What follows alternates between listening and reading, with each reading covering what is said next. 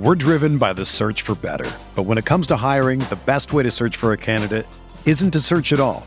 Don't search match with Indeed.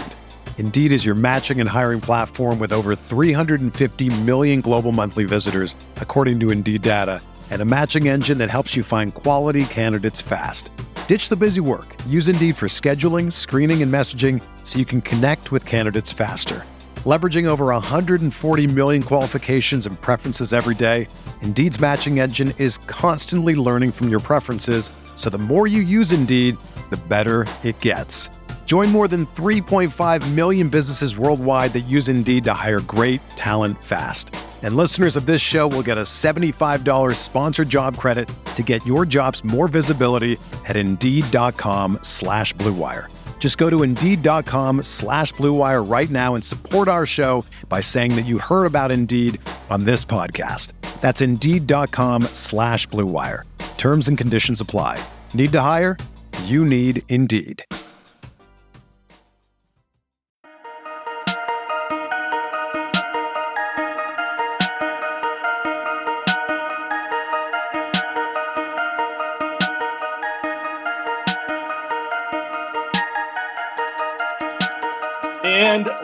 Welcome to Light Years. Andy Liu, we're recording this on a pleasant Friday afternoon. Friday, June 11th.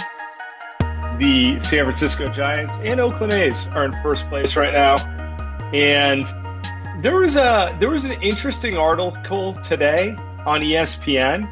I was kind of waiting to see when ESPN would do a story on the Giants because they're kind of the surprise team of baseball. Like everyone knew the A's were going to be good, everyone knows the Dodgers were going to be good, et cetera, et cetera. Uh, but the Giants are kind of that one team no one predicted to be competitive, who's in first place in a division. And so we get this great article today that kind of, I feel like it compiles everything we've been like bits and pieces seeing and hearing over the last year. I was thought we were going to get this earlier. I thought we were going to get it from maybe the Bay Area media. I actually I don't know. I thought I didn't. I don't know. Somebody was going to write this thing. I guess me and you were talking about it for a long time. I am very happy it came out. Uh, a quarter, a little bit over a quarter through the baseball season, Sam. Um, and I guess the Giants have to be taken seriously at this point.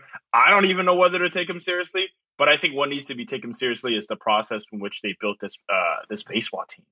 Just I think everything they did is real. Like that that's that's the cool part. Absolutely. Like they might not end up holding off the Dodgers who have a superstar team right now, but like they're they're way too far into the season to not take this team seriously. And your point is correct. The process is what we want to focus on today. Obviously, Light Years Warriors related show. So I wanted to talk about this. There was um, the the thing that this article by Tim Kuhn really focused in on for me was giving tangible examples to fans of ways forward thinking next generation teams who understand how to use analytics and coaching in unison together to get the best out of the players and kind of put the best product on the field. They gave us a lot of tangible examples. And I want to start with this one, Andy, talking about um, Kevin Gausman.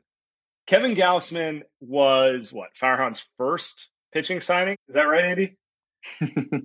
At least the first that matters. Yes, but yes. And he um he was kind of just an inconsistent guy that you know he threw hard. He had some stuff, but like I think he had like a five or six ERA everywhere he'd been.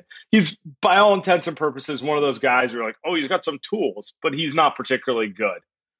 Giants take him. Giants look at what he does well and lean into that. And all of a sudden, he's going to be an all star this year.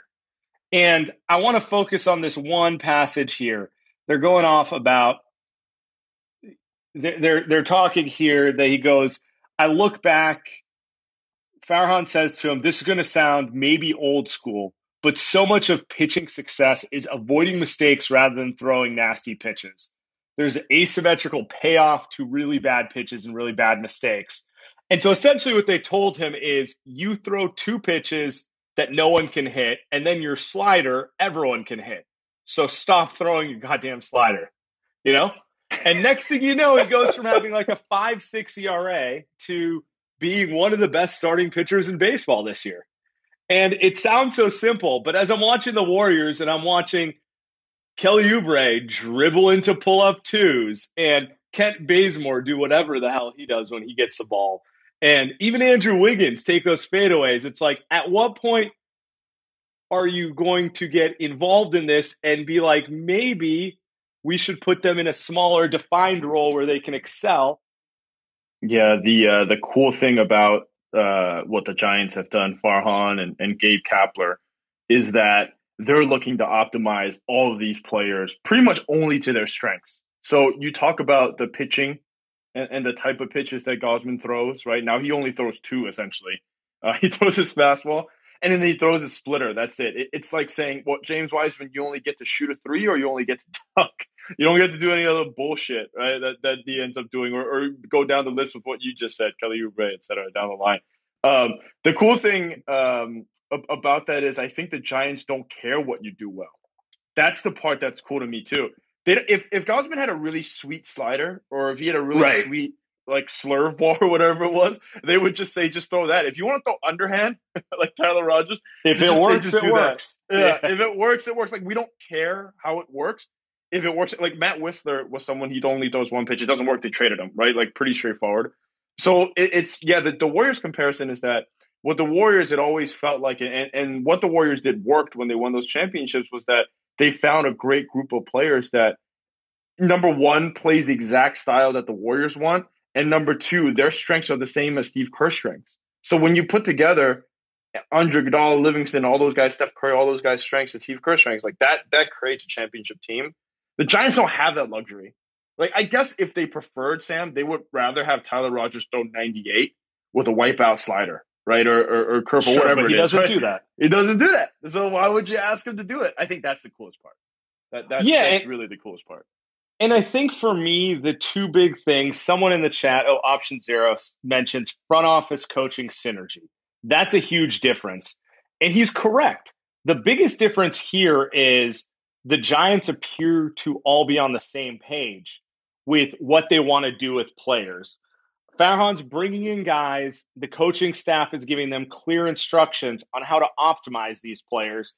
And we're going to see sooner or later when they get young players in here, they're going to be focused on how to optimize those players to develop them into being actual superstars, not just being your your fringe player or like you know turning into a really nice platoon outfielder. Um, and I think that is another aspect that I think we could really the Warriors could really learn from the Giants on because they had great synergy when they had Iguodala, when they had Livingston, when they had this sec this first group of players that obviously went to three finals that uh, sorry, went to five finals, won three titles. Now they're in this space where they have an expensive team and they need to find play within the margins and figure out a how to develop young players and b how to take imperfect veterans but make them useful pieces. And all year it's been a lot of head coach wants to go through door A, front office wants to go through door B there hasn't been that. Oh man, yeah. Uh, well, the, the thing is, like Gabe Kapler is basically just just does whatever Farhan wants, right? Like that's kind of his whole thing. But I think the coolest part, what you're trying to say is, it's not just well, it's not just Cap. Yeah, yeah that's why he has the job. It's, it's and he, and Farhan's loved him forever. Right? He tried to get him uh, previously. Uh, it, it's the rest of the coaching staff. It's the rest of the coaching staff. It's not just Cap.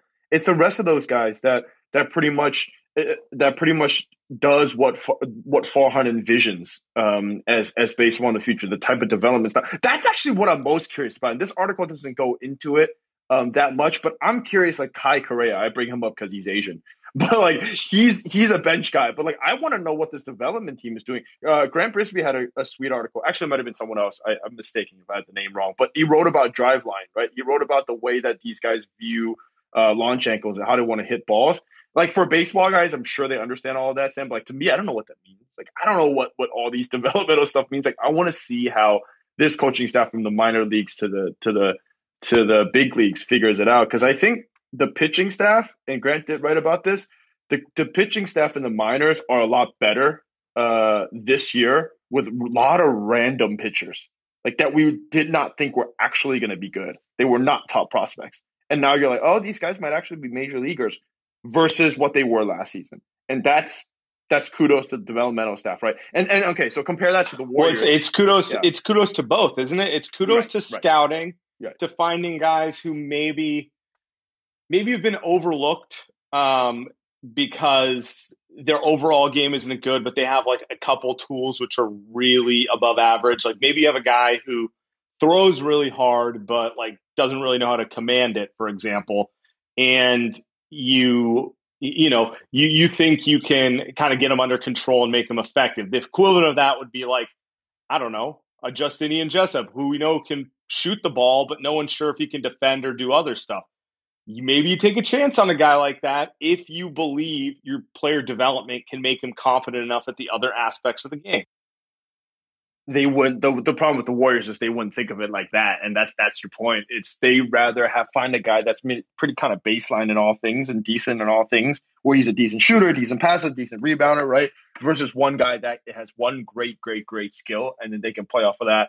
Um, I think the developmental stuff of both the rookies and the veterans are are interesting to look at because uh, they're taking Brandon Belt and Brandon Crawford and Buster Posey, who are kind of successful guys, been all stars in the past, and now they're good again. And then they're bringing in also new guys, uh, like you're saying, Gausman, I can do it again. I guess the difference I would say is Sam is that the, in baseball you just get a lot more hits like you get a lot more hit, like a lot, like literally, you get a lot more at bats. Yeah. Like literally, like you get a lot more at bats at getting these players, like whether they're good or they're not good. Like the Farhan went through like a million players, and we Shout only remember Connor Joe. yeah, we only remember this. So there's that. I mean, I mean, there's that. But I think the process is just it's been done a lot better, where they're kind of cohesive. Yeah, to take it to basketball, I look at someone like the Utah Jazz. I don't think well, okay, Donovan Mitchell is a superstar in the making. Like I was looking at Donovan Mitchell's numbers. They are on par, if not better than Damian Lillard's numbers at the same age. And I feel like that's kind of the trajectory he's on. He's going to be like that kind of player, like legitimately a top 10 player and a guy who can be maybe your best perimeter player on a contender. Um, but with that said, you know, Utah's roster is a lot of guys who if you looked at it on paper, you'd be like, okay, Clarkson can do some things. Conley's a good player. Joe Ingles is a good player. They're they're all good players, but like you don't think contender when you look at the roster.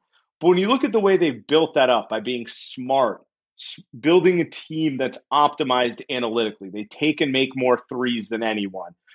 Finding players like Joe Ingles and kind of really developing them in a way that other people wouldn't have thought to. Like you remember seeing Joe Ingles when he was like the tenth man on the Clippers.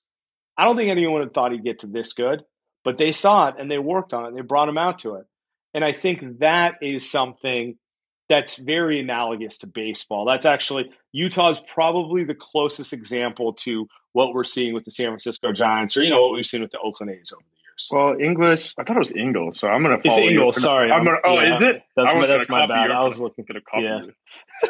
uh, him, I mean, he was in a Warriors Summer League jersey. Georges Niang was in a Warriors, was in Santa Cruz Warriors jersey. Remember that? But I bet you yep. Georges Niang is, is someone that, and Royce O'Neale is also someone that developed that's really awesome, right? He's a good defender good shooter, just classic three and D guy. Really, really does. Yeah, not really heralded. I'm not even role. sure he was drafted. So was he? Yeah. I mean, and, and, so like Niang feels like a guy to me that's like he. You probably look at him, and the probably looked at him. Warriors probably looked at him as he's not gonna play much defense. It kind of doesn't. He's really slow. He's really slow. Doesn't get anything off the dribble. Um, doesn't really pass. Like all he does out there is just shoot a bunch of threes, and he kind of knows how to play basketball. That's all he does. But it's effective. He's a playoff rotation player. That's a cool part. And uh, they've kind of built their way around those guys, um, and so that that's kind of how now they're kind of a machine. So I think the Utah Jazz stuff is, is a great point that you're making because I don't. You look at these players, Bojan Bogdanovic, another guy, where you're like, well, he's he's not athletic either. He's certainly yeah, you look, you look at them on you look at them on paper and you're like, I don't think they really have enough to be the top seed and the favorite to get out of the West. But when you watch them play, yeah, they absolutely do. They absolutely do. And all this goes back to um, I think we're dealing with the realities of the games evolving a little bit. It's you know it's hard to find players. Everyone would like to have Kevin Durant and uh, mesh him with Steph Curry and Klay Thompson's prime and do that whole thing. uh, you don't always get that luxury. The Warriors had the luxury for three years, and they may have fallen behind during that three years because they didn't have to keep looking forward. Uh, they have a shot at it now. I, I, think a lot of people do say like the jokes are always, you know, Fonz Zaidi would have picked LaMelo Ball. I don't know, maybe, maybe, but James Wiseman has some pretty sweet traits that I'm sure Fonz Zaidi would have liked. I'm sure he would have looked at him and said, "Oh, okay." Like the better, yeah. Maybe maybe even the better comp is what you said earlier in the podcast.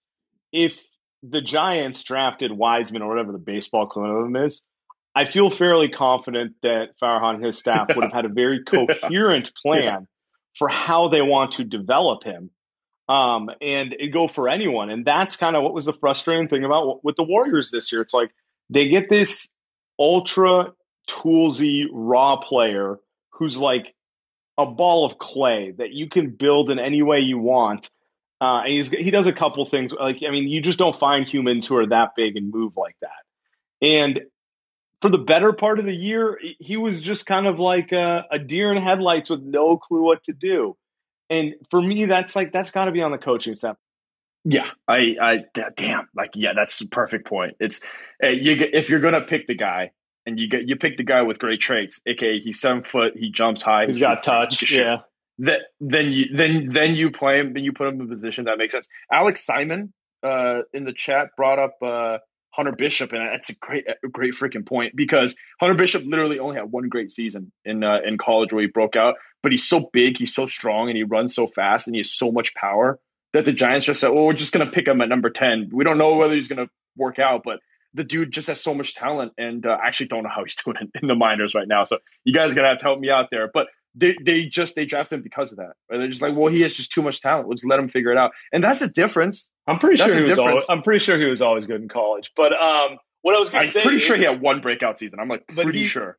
Yeah, one crazy is, great uh, season. What I was gonna say is, yeah, all, all drafting all young drafting yeah. all young players is essentially taking someone who's talented but raw and yeah, and, true, and it's just like you know i mean every once a, once a decade you get a lebron who it's like it doesn't matter what position what situation you put him in. He's going to figure it out on his own. Everyone else is like more on the wiseman sphere where it's like with the right coaching and the right system it can go well. With the wrong one it might take a lot of weird turns and take forever for you to get there yeah, I mean that's that's the the other part I think here is is you know the the success with Jordan Poole is cool. However, the however the hell that they got there, like it's just that Wiseman is on a large, large it's on a larger uh, path, literally, and a lot more pressure. I mean, he's a second pick. If Jordan Poole busted, you know, people wouldn't have been happy, but I don't think that many people would have cared or it wouldn't have spoken to. Everyone would just say he's a late first round pick. James Wiseman, that's tough. Like in baseball, you get multiple shots at it. You get a first round pick, second round pick. You could just sign one from you know, Latin America, wherever, um, you can just pay these players to come as 16 year olds. Um, but in basketball, you get one shot, man. I guess the Warriors have another shot, though, Sam. You know, like they get another shot with the number six pick, number seven pick, whatever it is, and then number 14. Like, technically, they get other shots at this thing. Right. Um, but the right. more important part is like, even if they draft, even if they draft Davion Mitchell, it's like, how do you use him? Even if you draft Scottie Barnes, how do you use him? What's your like, plan? Yeah. What's your plan for I mean, now everyone is saying the Warriors want to take someone who's more pro yeah. ready, which yeah. which I get, but even if you take a guy who did three, four years in college like Klay and Steph, they still took a few years and some development to get to oh, where yeah. you want. They were just like more capable of helping in certain capacities at younger ages. And yeah, someone in the someone in the someone in the chat goes draft skill sets, not age. And that's correct. Like I honestly, I don't care if they draft a 19 year old or a 22 year old. Both of them are young and would have plenty of time. Like everyone loves to get like the youngest player because they think they're going to get some like 20 year player in their system. But like, let's be real about it. You know, like you're lucky if you get a nice five to eight year run out of any player who's drafted. And a decade is basically you're a legend on that team forever, right? Like Klay and Draymond are approaching a decade with the Warriors, and they're absolute jersey in the rafter, you know, legends, right? And they were older college players. What I care about is the Warriors drafting like the right player and draft the right skill set. Yeah, I think, uh, and that's why I, maybe I maybe I can you can talk me into still being high on James Wiseman because it could be the right player, it could be the right skill set. Um, just just have him figure that out. The Gausman story is funny to loop it back around to the, to the ESPN story where we started with, with Gausman looking in the mirror. of uh, and and I think that was the analogy of him looking in the mirror and knowing all of his flaws, and that uh, the analogy was to the Giants telling him that hey, we know all your strengths and we know all of your flaws. Uh, in this scenario, it's like hey, your strength, James, is to not stand in the post and post up or shoot a mid round uh, a long two. Like that is not your strength, or, or make a pass, or, or or given the option to make a pass or shoot. Like that, those should not be things that you should be doing. Yeah, that's a Antetokounmpo. You know, that wasn't really what he was doing. I just saw a clip of him shooting his rookie year. I thought that was pretty funny. I don't know if you saw that, Sam. Um, but but like his rookie, I mean, you could say Milwaukee developed him pretty well, and I think a lot of these superstars the same way because Giannis was not good coming in in his first year. Well, he um, was, Klay he was the epitome of a of an, an uh, undeveloped ball of clay as well too. Like you're just like he's really big and athletic, but I don't know what else he does at this point. Yeah. Yeah. So, Although at this point you could say against the Nets, you know, it's kind of what does he do? he's just kind of big and athletic. I don't know what he does. We're driven by the search for better. But when it comes to hiring, the best way to search for a candidate isn't to search at all. Don't search match with Indeed. Indeed is your matching and hiring platform with over 350 million global monthly visitors, according to Indeed data, and a matching engine that helps you find quality candidates fast. Ditch the busy work. Use Indeed for scheduling, screening, and messaging so you can connect with candidates faster. Leveraging over 140 million qualifications and preferences every day, Indeed's matching engine is constantly learning from your preferences, so the more you use Indeed, the better it gets. Join more than 3.5 million businesses worldwide that use Indeed to hire great talent fast. And listeners of this show will get a $75 sponsored job credit to get your jobs more visibility at Indeed.com slash BlueWire. Just go to Indeed.com slash BlueWire right now and support our show by saying that you heard about Indeed on this podcast. That's Indeed.com slash BlueWire. Terms and conditions apply. Need to hire? You need Indeed. Should we should we open to some questions? Let's see what people have. Yeah, let's, let's see. Yeah, I'm gonna bring I'm bring Alex Simon on first since yeah. he is ultra hyped about this topic. Oh man, this this gets to the heart of like literally like what my dad and I talk about on an almost daily basis. It seems like, um, I. It's funny as that article kind of points out. There is one spot where you can say that there is a pretty one to one comparison to how these two teams are acting in this year, and it's in the way that the Giants are handling Buster and in the way that Kerr handles Curry's minutes. Like, hey, this might be a detriment to us at certain points. I mean, the backup catcher for the Giants right now is a pretty terrible offensive position for him. Casali was hitting almost barely 100, but like they they are sticking to the plan and with their their top guys, if you will, their most impactful guy, they are sticking to their plan even if it maybe is hurting them in the short term because they think the payoff's there in the long term. That's like the best one to one comp you maybe yeah, no, Alex, that's great. And I wanted to actually hit on um, something else you were mentioning in the chat, which is Farhan would have taken hit, taken Wiseman and made him a stretch five. So I feel like that is kind of the uh, the crux of the reason to even have this conversation, which is we all acknowledge Wiseman's exceptionally talented. Right. He may be really raw, but I don't think the Warriors had a plan this. Actually, I know for a fact they didn't really have a plan for him. They didn't know what they wanted to do with him.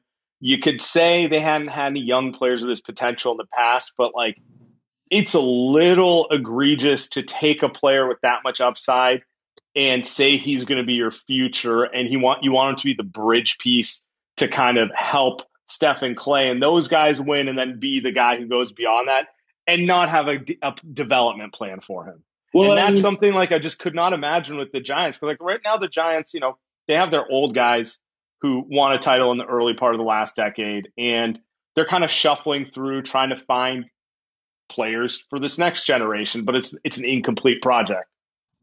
And and it's funny just because like you know it obviously feels like a millennium ago at this point. But Wiseman started the year making five of six threes in those first three games, and we all kind of looked, especially at the Milwaukee game. Yeah, there was a bunch of blowout minutes and a bunch of time where he wasn't necessarily being defended all that heavily, but he clearly has an above average jump shot from the outside for a guy his size and for yeah, somebody playing the five.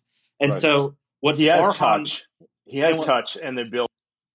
And what Farhan very clearly, and really, I guess the whole organization seems to have just such a masterful job of doing, and you even get it with Gausman in here, is don't do things that aren't going to work. We are only going to let you do the stuff that we know you're good at and try to help. That's why they have all these guys. That's why it seems like they have like a hockey line change in their lineup in like the sixth or seventh inning once the starter comes out.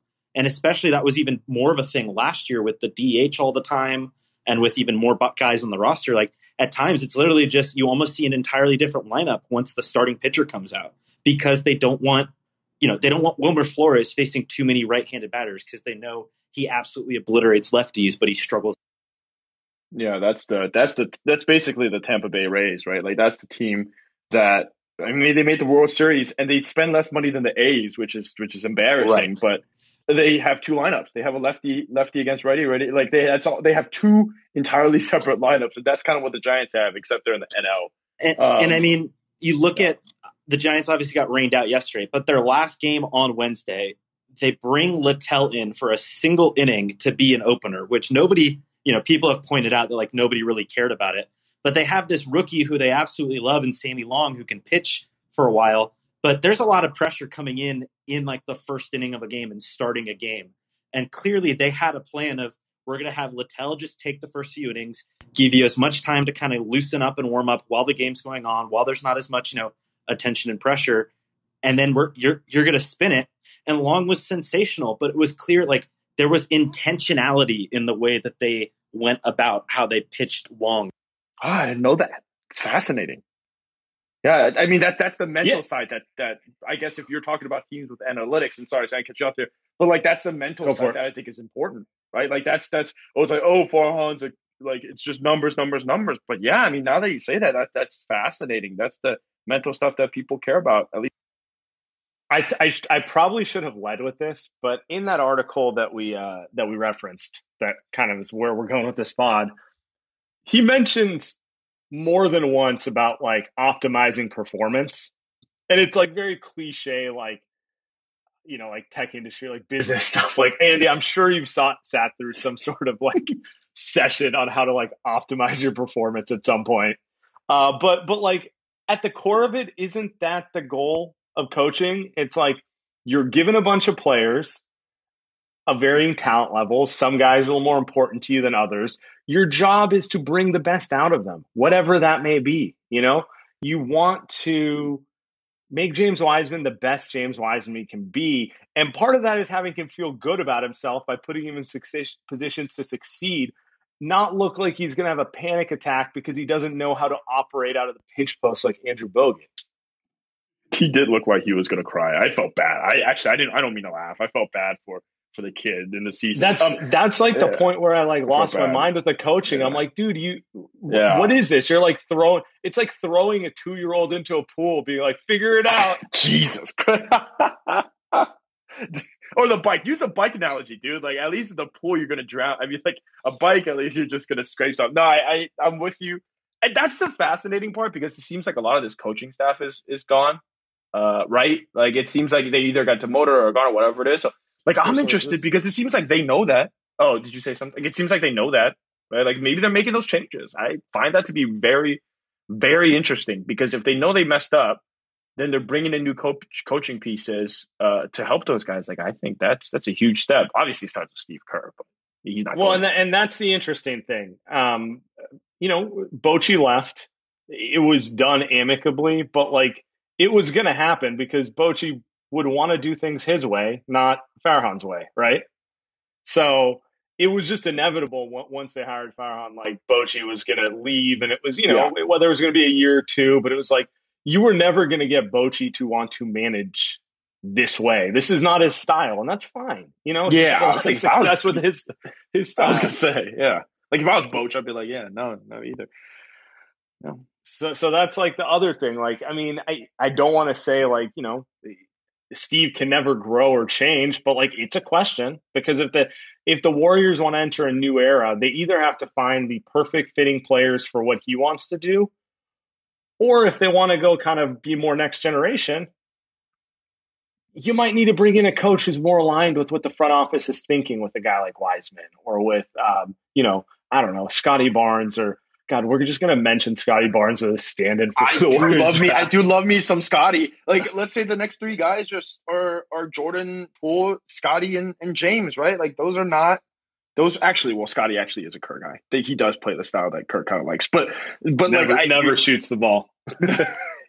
and he can't shoot. Um, but you know, you're gonna and this is to stop those guys. Like they're gonna bring in, you know, second rounders and, and fringe pieces. K- Kerr's coaching this team for the next ten years, man. Like he's not going anywhere. So he's gonna have to make some changes in his philosophy. He wants to succeed.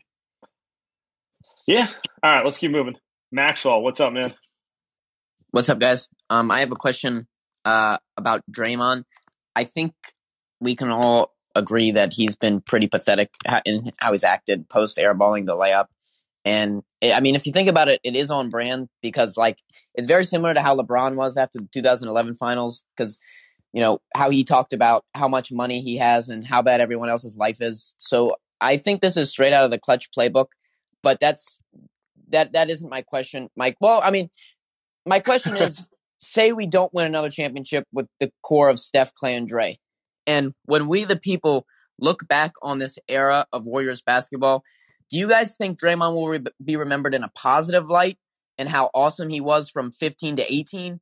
Or do you think if his play stays the same or even regresses, we will remember him in a more negative light and we will think about his regression instead of how good he used to be? Ooh, okay. That's a great question. That's a great at this question, one, Sam? Maxwell. Yeah, that's a great Yeah, one. I'll get- wow. I'll go. I'll go first. I could be remembered positively because ultimately he was a key contributor to three titles. A key. I mean, he did too many good stuff. Like if he has the career arc where the last few years are um, rough and kind of contentious, and he's fighting with fans, like we'll just remember that. But then, like you know, long term, it'll be like, man, peak Draymond. I mean, he's one of the most special players the Warriors ever had. It's kind of like it's kind of like your boy Aubrey Huff. You know, you, you don't ignore. No, no, stop it. No, I was going to do a Giants cop, and I heard you fucking. I heard your voice kind of shake and start laughing. Uh, I was gonna, I was gonna go with Timmy, not, not because you know he had the highs as Timmy and stuff like that, but like I think like Timmy uh, had a short career um, for what he was, but like he had some insane Right. peaks, obviously, and he was a fan favorite and all of that, and great all time pitcher. But uh, Draymond, I think, could be kind of like that, right? Like he may not have a great ending to.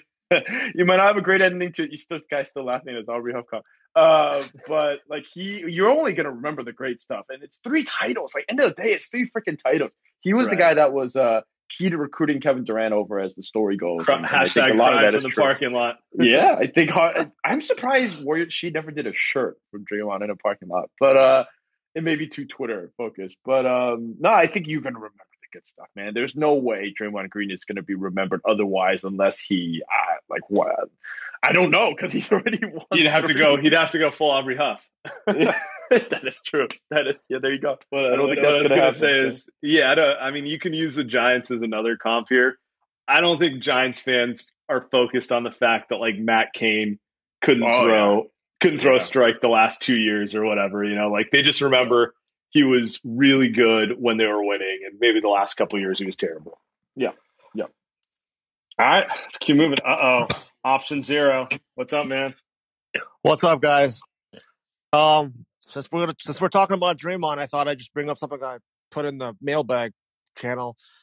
We all know Kerr hasn't built an offense that can score without Steph. Uh, we sure he can build a defense that can defend without Dre? Ooh, that's a good question. I actually feel a little more confident about their ability to develop a defense given the personnel they have because I don't think defense is I just don't think it's as complicated. To be to be perfectly frank, you need guys who have a baseline amount of size and athleticism and mobility, but you can build a good defense with without Draymond Green. Can you build a one as good as the one you had with Draymond?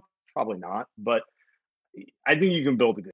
So I'm gonna shotgun some topics. Um, I think while we well we pointed out a lot of things that Farhan is doing that's really smart. The bigger, like taking a step back, he takes advantage of every single tiny area to improve the team, whether it's making his existing veterans veterans better with a whole shitload of like data analysts and coaches that make Posey and Crawford and Belt good again.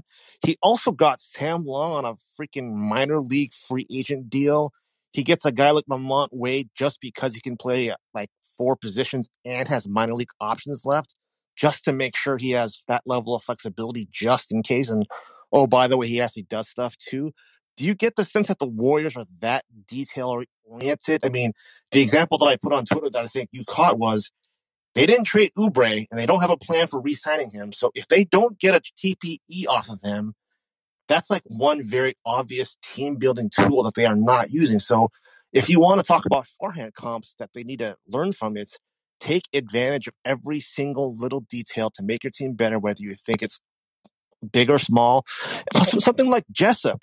Didn't we get an Oh, article yeah, that, that said was the one. That was the one. Jessup Yep. That's doesn't the have one. they, they don't plan to bring Jessup over. They never they never thought about bringing them over. They have like a buyout that they're too cheap to pay. Like, do you think Farhan would have like drafted a guy and then thought, yeah, I'm gonna draft this guy. He might be good, but I have no plans to like bring him over. That's the opposite of what Farhan would do. Farhan gets guys that has like 10 different ways to use them and a plan to, to bring them along and to use them the right way. Whereas the Warriors draft a guy that just happens to turn out to be better. they don't even want to bring him over. So it's like, do you think they have learned the lesson to be more detail oriented in cap management, roster management? Like, is it like, is bringing Borkin going to be one of those little things that helps or not? I don't know. By the way, Sam Sources, any update on Brooke Borkin? Anyways, Jose, I appreciate you. Um, I do think they're going to get a TPE for Oubre. I think. Hey, hey, their hey. Sam Sources. risky. Sam Sources. Hey, Sam No, no. Sources. what I was gonna say is, uh, I, I think the reason we're focused on the player development and coaching aspect of it is because I do think the front office has actually turned over a decent amount of players, uh, not enough for my liking, but it doesn't appear that there's a streamlined idea. They just kind of like, Here, here's a player, figure it out, you know? You you do think that they get a uh, TPE for Oubre though? I think you said that at first. Probably cut you off. You you do think that's something that they will end up doing? That is try something they, they that's something they're definitely going to try to do because they can always just not use it. But why would they not try to get it? You know? It's, yeah, I'm with you. I think another point that Ozzy, great point that makes with the Jessup stuff. Um, it's the it's the vision, and then it's the the uh, the the ability to to to just not care, or excuse me, the inability to care about small pieces like Justin and Jessup. End of the day, second round pick is second round pick. It's not not gonna. It's probably not gonna work, but you got to do your best to figure that out. Farhan's ID, as far, as far as I saw, he used he did as many transactions in that first year, I think, than than like the the last ten years of the Brian Sabean era, right? Just you- you're just you just got to get at bat. So that brings us so that brings us to our second point, which is um not our second point, but like wh- whatever number point. Um the the Warriors would tell you that they're over the luxury tax and they just have less options. Like they don't have the ability to do as many things as other teams. Now, some of that is bluster. They did have a disabled player exception. They did have um, other avenues to add talent and just keep bringing the payroll even higher. But I'm not gonna. I'm not gonna. I see a couple people in the chat saying they don't want to spend money. I'm not gonna say they don't want to spend money. They have the highest payroll in the bigs. What I keep going back to is you have the highest payroll, and I'm not seeing highest payroll production. So why are we married to Wiggins, even to Draymond, to a lot of these players? Like may- maybe you should be shuffling and, and seeing if you get like two players for Wiggins or something like that. The point of the matter is like you're just just saying we we have the highest payroll in the league and putting out an eight nine seed. It it's not good enough. You know, Yeah. It- it's actually not a good look for you at all. You should be looking at ways to move salaries so you can bring in better players. Some some of what I like to see is is I think the Giants do a very good job of kind of this the sunk cost stuff. Like, hey, if you bring someone and they're not good, get rid of them. Like, there's no reason to have Whistler on this team more than you know than he is right now. Smiley Geeks, like, hey, you you dropped two second round picks to get the guy. Okay, like you number one, you shouldn't have done that. But number two, why did you move two second round picks to get him? And then number three, why did you leave him on the roster for so long? Right? Like those are three mistakes that that even if you made the first mistake, Sam, you didn't need to mix that. You didn't need to make the second two. And the second two just tells me that you're just not like Ozzy was saying, you're just not really working within the details to make your team better. You're just saying, well, I already made this mistake. I might as well go through the process with making the mistake worse. And like end of the day, like if they had cut Smiley and they signed another player, there's no that other player probably wouldn't have been very good either. But now we will never know because they had Smiley, who we knew was terrible the first moment he was on the team. And that's the stuff where it's like people are gonna say, I know people are getting mad at us and they're gonna say like, oh, like it's just Smiley, like it's just the guy on the the 14th man, and and you know he's a second round pick. Like that doesn't matter. That doesn't matter. But that speaks more to what the the front office is looking to do and how they're trying to get better. And if that's the way that they're trying to do it, then I, you know I don't I don't know if that's the best path. I don't know.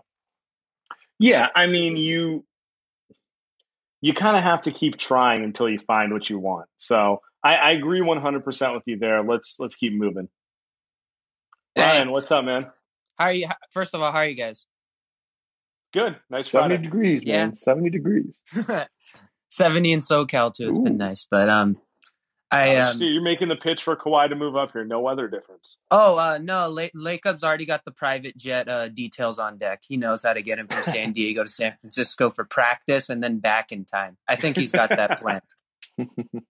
but uh, but there's two things I want to talk about. First, there are first you guys missed the Draymond Green con. It's uh, it's Beecroft. It's obviously Brandon Crawford, an elite defensive player who Ah, lost his offense, but now magically might find his offense again. Who knows? Damn, that's and good. then, that's uh, good. It's really good. And then, and then secondly, the Warriors they have had some of these giant things. They buy second round picks, for example. They did that during the dynasty run. They find players. They found Danuel House, Kendrick Nunn. They've had them on roster. The issue is that the coaching staff perhaps doesn't doesn't see the vision with these players. The front office finds these players, and then secondly, off of that, once they have their 15 man roster, they don't continually churn the bottom of it, as Andy was pointing on. They are very rigid in that. Farhan wouldn't be like, okay, Nico Mannion, I drafted him, I must keep him. He'll be like, you know what? He's been useless. Let me try someone else on a two way contract. Smiley wouldn't be on this roster. Mulder wouldn't be on this roster. They know how to find these through the cracks players. They just don't know how to retain them or develop them properly. Ryan, that's a great point. Um, Andy mentioned Niang earlier. Danuel House was on the Warriors roster. Chris Boucher was in the Warriors system. I don't know if the Warriors are the best scouting team in the NBA. I don't think they're the worst, though. They churn out too many marginal players. It, it really does feel more like a player development thing that's going on with the coaching staff, not seeing the vision, not seeing how to use guys in that front. Because if they didn't know how to scout, it'd be a lot more. It'd just be just an endless run of smileys, you know, Yeah, it, it, is- as it is easy. to bringing some. yeah, it is easy to make fun of them for Smiley. Um, you might be right. You might you might be right. I mean, they they uh, Jordan Poole's got it figured out. Who do we? And that's the other thing I think with the Warriors is that we just kind of don't know. It's like we kind of unless unless Sam Sources comes out here on the premium podcast and tells us exactly what's going on, we kind of don't know. Like you know, maybe like who wanted Wiseman and, and how do they want this team coached? I think that's why the the coaching stuff is so fascinating. And f- finally, to the last point, and we also should have mentioned this earlier. We clearly know the coaching stuff is a real thing because you don't fire two thirds of your coaching staff if, or you don't like make those big changes to your coaching staff if you're happy with the job they're doing. Whether it's just like partially letting a few guys go or clearing the whole staff out. Coaches, that doesn't get done if you're happy with the direction they're going in. Usually, if you're happy the direction they're going in, guys get poached. The other, you get the other thing going. You get like you get Alvin Gentry getting, uh, you know, a head coaching gig because everyone's so enamored with what the Warriors are doing. You get Luke Walton getting a coaching gig, right? That's such a good point. I was I was gonna say it's not like we're the only ones. Like I think Warriors fans who listen to this podcast, you know, they disagree or agree with us. Either way, it's all good with me. Um, I think the the important part is I think that Warriors ownership does feel similarly to some of the Warriors fans that may disagree with the coaching staff, right? Maybe even Steve Kerr feels that way himself. And I think that's that's where the changes come in. Like like you said, like you don't make those changes because the church, like yeah, like, like Mike Brown not going anywhere at least as far as we know so far. Who was the one that left? Uh, Jarron Collins, right? Like Jarron Collins the only one publicly. There's been some other names. We do know Oh, oh, more tell us, tell will us. leave. Stop. Not, nothing's confirmed, but they will be making more changes on the staff. Yeah, yeah. supposedly. So we'll see. We'll see what they're going to do. Maybe it's maybe it's just two to three coaches. Maybe it's the whole staff. I, I don't know. We'll we'll find out. But like, there's there's going to be changes made there from the Warriors side, not you know someone coming in to hire um, you know uh, Nick U'Ren or something like that. Like that's not what we're talking about. All right, next call. Yo. Nick Walter, what is up? enjoying the beautiful day. Hey, I love this conversation with Farhan and thinking about the front office, um, and thinking about how we run our G, G League and scouting and everything. It's um, it's really fascinating, I- and I do think the Warriors do a decent job of scouting. Although I am very anti Mike Dunleavy, who's one of our scouts, um, or was for a while, quite a while for the last two years. So, um, but that being said, um, I, I really think it's not it's not the scouting or the, the development stuff. It's it's not having the right coaching there to bring him up. Right. I, I always like to give credit to Kris Weems and um, the Demarco credit that Fitz keeps giving for Poole. Right. I don't I don't give that credit to to Steve Kerr. Right. Because he had to go and take time away from the team to develop and take time on his own to develop right? And, and and I'd like to hear more that we have more of an infrastructure, and that's something that I think we see a lot in other sports, especially in soccer, where you you almost have. And again, granted, they all have academies and stuff, but you know, akin to something like in the MLS, like I'm a big follower of the Seattle team up there, and you know they have a salary cap too, but they still have a development structure, and they're one of the few teams that goes through and actually develops younger kids and moves them up and moves them up into the organization. And you would think in the G League, where you can kind of get people on the low, like we did initially with Smiley, that we could hide them and not have to waste draft picks on them. So, eh, but then we got too prideful and wanted to brag about who we were developing, and then shot ourselves in the foot, right? I think that's where we get into trouble. Is that there's a lot of like, hey, we're light years ahead.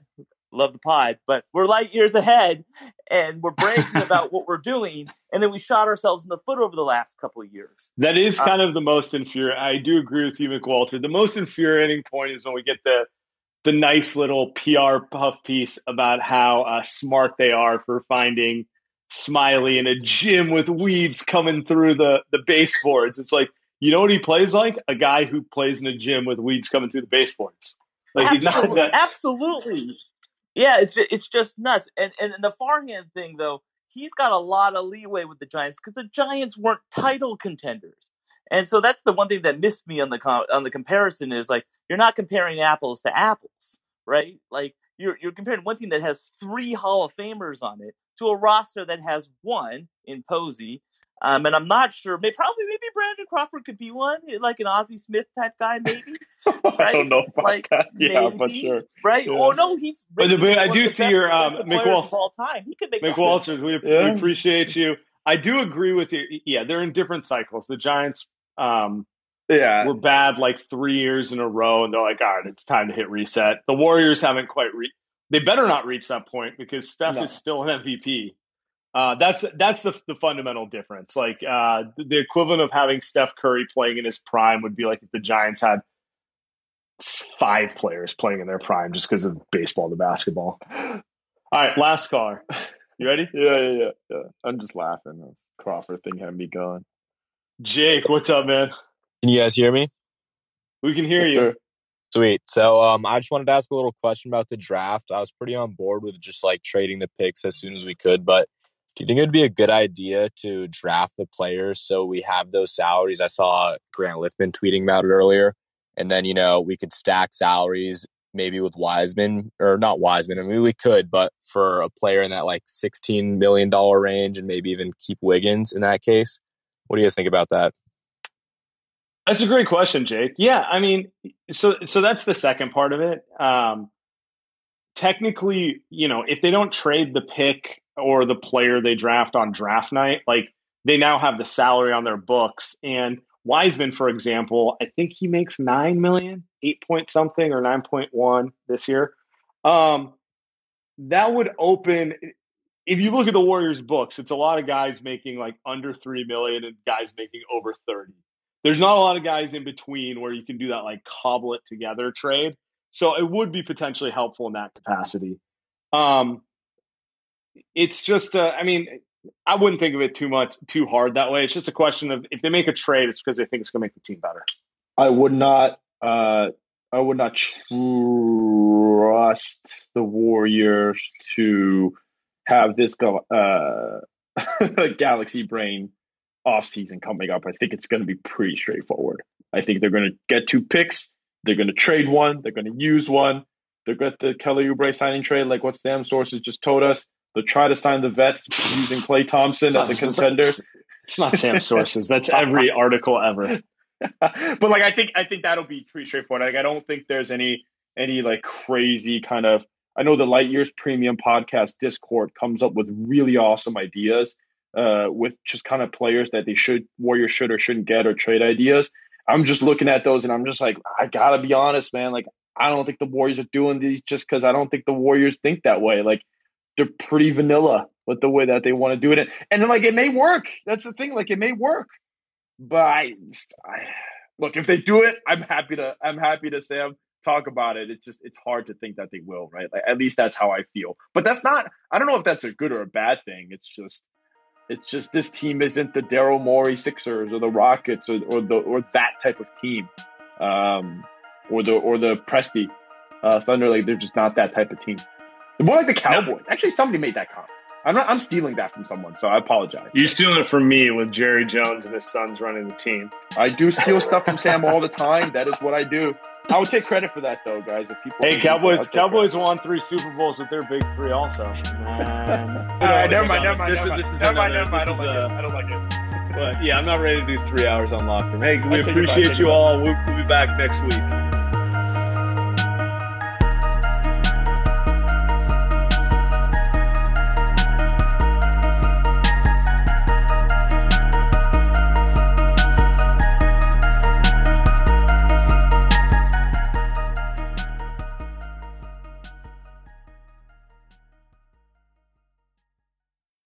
Everyone is talking about magnesium. It's all you hear about. But why? What do we know about magnesium? Well, magnesium is the number one mineral that 75% of Americans are deficient in.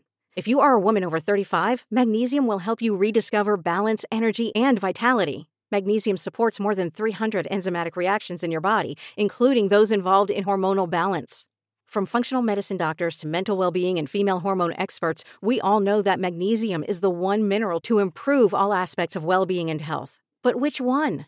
Magnesium Breakthrough from Bioptimizers, the trusted choice recommended by leading experts with seven best absorbed forms of magnesium to ensure your body receives the support it needs for overall well being. Go to bioptimizers.com slash balance today and use code BALANCE10 for 10% off. Support your journey to wellness at B-I-O-P-T-I-M-I-Z-E-R-S dot com forward slash balance.